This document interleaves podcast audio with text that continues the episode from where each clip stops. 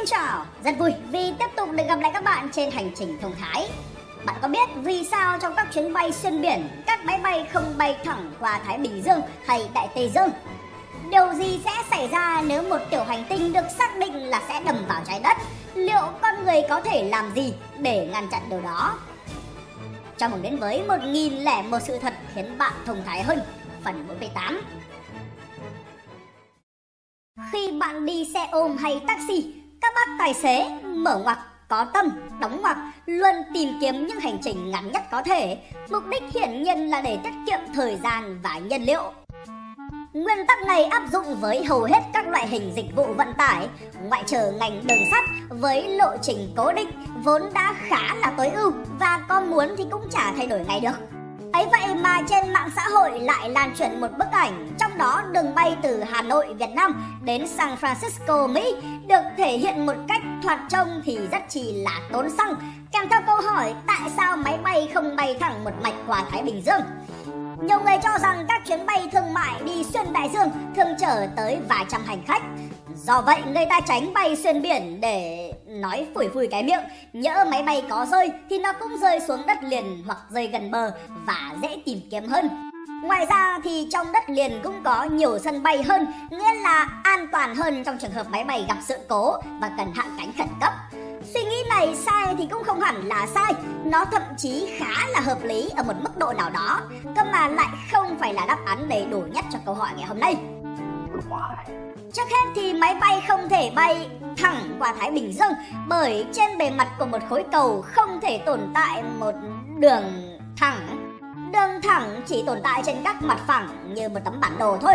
Một đường thẳng trên một tấm bản đồ do đó sẽ tương đương với một đường cong trên một quả địa cầu.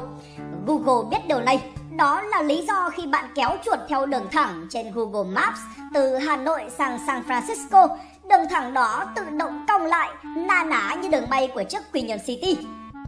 Khi thiết kế đường bay, bên cạnh tuân thủ các yêu cầu về kiểm soát không lưu để tránh các tai nạn hàng không cũng như đối phó với các tình huống thời tiết bất lợi thì các điều phối viên hàng không luôn cố gắng tìm kiếm con đường ngắn nhất, tiết kiệm thời gian và nhiên liệu nhất. Và trong đa phần các trường hợp, chúng chính là con đường cong cong bạn đang nhìn thấy. Cơ mà có rất nhiều đường cong có thể nối Hà Nội và San Francisco, đúng không? Làm sao để biết đâu là đường cong ngắn nhất? Về mặt lý thuyết thì tuyến đường ngắn nhất nối hai điểm bất kỳ trên bề mặt một khối cầu chính là cung tròn nằm trên đường tròn lớn chứa hai điểm đó.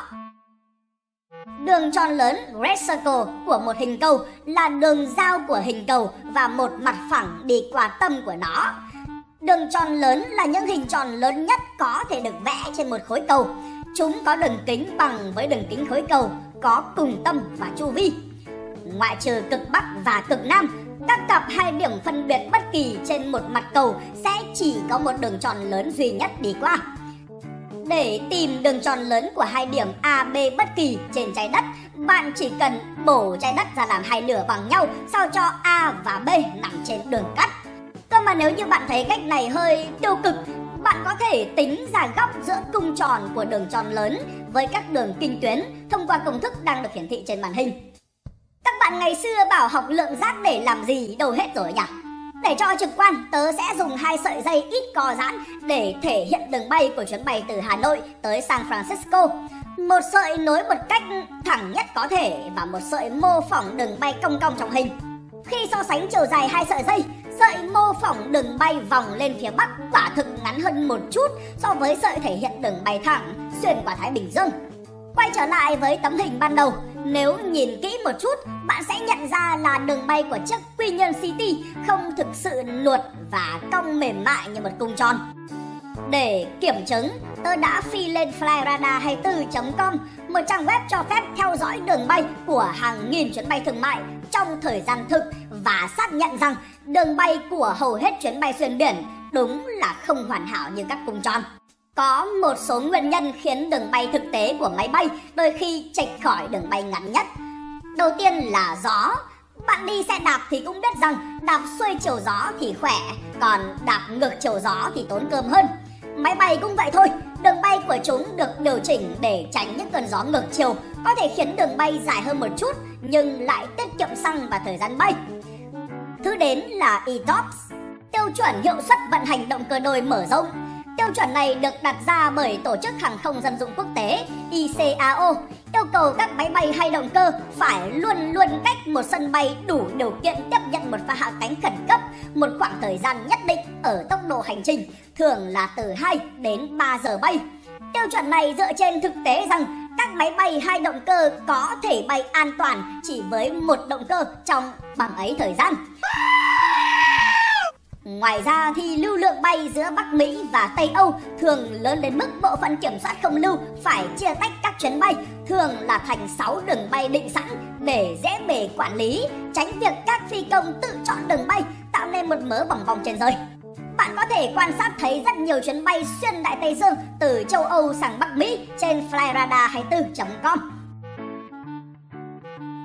Như một thông lệ, cứ mỗi khi báo chí đưa tin tiểu hành tinh ABC XYZ có nguy cơ thơm vào mái trái đất, dân mạng lại bắt đầu hoang mang tai và đặt ra những câu hỏi đại loại như nếu tiểu hành tinh ABC XYZ thực sự đâm vào trái đất thì sẽ như nào?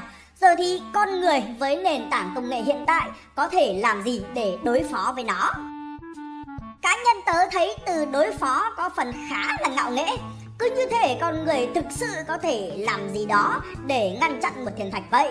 Vào năm 2018, cố nhà vật lý Stephen Hawking viết trong cuốn sách cuối đời của ông những câu trả lời ngắn gọn cho những câu hỏi lớn rằng một vụ va chạm với tiểu hành tinh là mối đe dọa lớn nhất đối với hành tinh của chúng ta.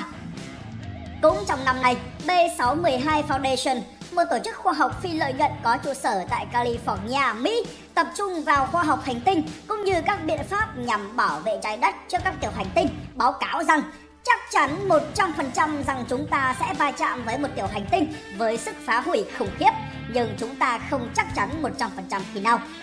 Trước đó, vào năm 2016, các nhà khoa học NASA cảnh báo rằng trái đất không được chuẩn bị trong một sự kiện kiểu như vậy. Để cho thêm phần đáng lòng, vào tháng 3 năm 2019, tiến sĩ Charles Elmir từ khoa kỹ thuật cơ khí, trường đại học Johns Hopkins đã tiến hành một mô phỏng máy tính, trong đó ông thử phá hủy một tiểu hành tinh đường kính 25 km bằng cách ném vào nó một tiểu hành tinh đường kính 1 km ở vận tốc 5 km trên giây. Kết quả mô phỏng cho thấy việc phá hủy các thiên thạch kích thước lớn nhìn chung khó khăn hơn rất nhiều so với những gì mà các nhà khoa học từng hình dung. Trước đây, cho rằng một vụ va chạm kiểu như vậy sẽ làm thiên thạch mục tiêu vỡ vụn thành hàng triệu mảnh nhỏ. Trong mô phỏng lần này, phần lõi của thiên thạch lớn hơn vẫn còn tương đối nguyên vẹn và tạo ra lực hấp dẫn đủ mạnh để tập hợp lại một lượng đáng kể các mảnh vỡ. Mô phỏng kéo dài hơn 3 giờ đồng hồ cho thấy rất rõ điều đó.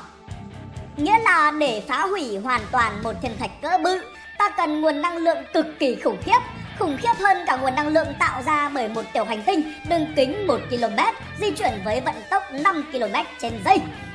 Đó có lẽ là lý do mà trong động thái mới nhất hòng xây dựng hệ thống phòng thủ tiểu hành tinh trò trái đất, NASA đã gạt bỏ ý tưởng phá hủy các tiểu hành tinh. Thay vào đó, họ hy vọng có thể làm chệch hướng chúng.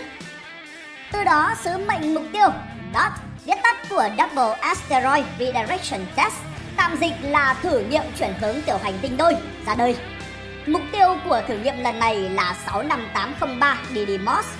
65803 Didymos là một hệ tiểu hành tinh đôi với một tiểu hành tinh lớn hơn tên là Didymos, đường kính khoảng 780m và một vệ tinh nhỏ hơn tên là Dimorphos, đường kính khoảng 160m, quay xung quanh nhau.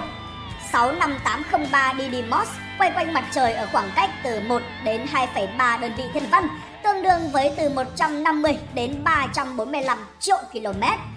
Nó từng liệng tới gần trái đất vào năm 2003 ở khoảng cách 7,18 triệu km. Nghe cũng chả gần lắm nhỉ?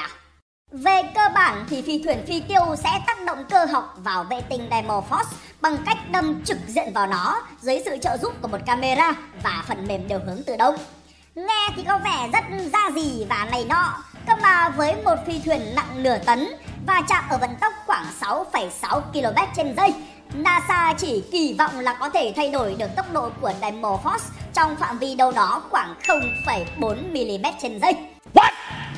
Bạn không nghe nhầm đâu, là 0,4 mm trên giây từ đó làm thay đổi chu kỳ quỹ đạo, tức là làm tăng hoặc giảm thời gian bay hết một vòng quanh tiểu hành tinh chủ của nó để khoảng 10 phút, tương đương với khoảng 1,4% chu kỳ quỹ đạo hiện tại, khoảng 11,9 giờ đủ để có thể được quan sát và đo đạc bởi các kính thiên văn trên trái đất và tàu thăm dò Hera nhiều năm sau vụ va chạm.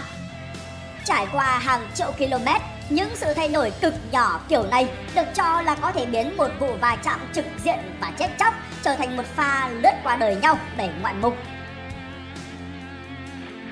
Sở dĩ 65803 Didymos được lựa chọn cho thử nghiệm lần này là bởi kích thước của chúng vừa đủ nhỏ để các phi thuyền hiện tại của con người có thể ờ, làm gì đó, vừa đủ to để trở thành một ví dụ về mối đe dọa của một tiểu hành tinh đối với sự sống trên trái đất.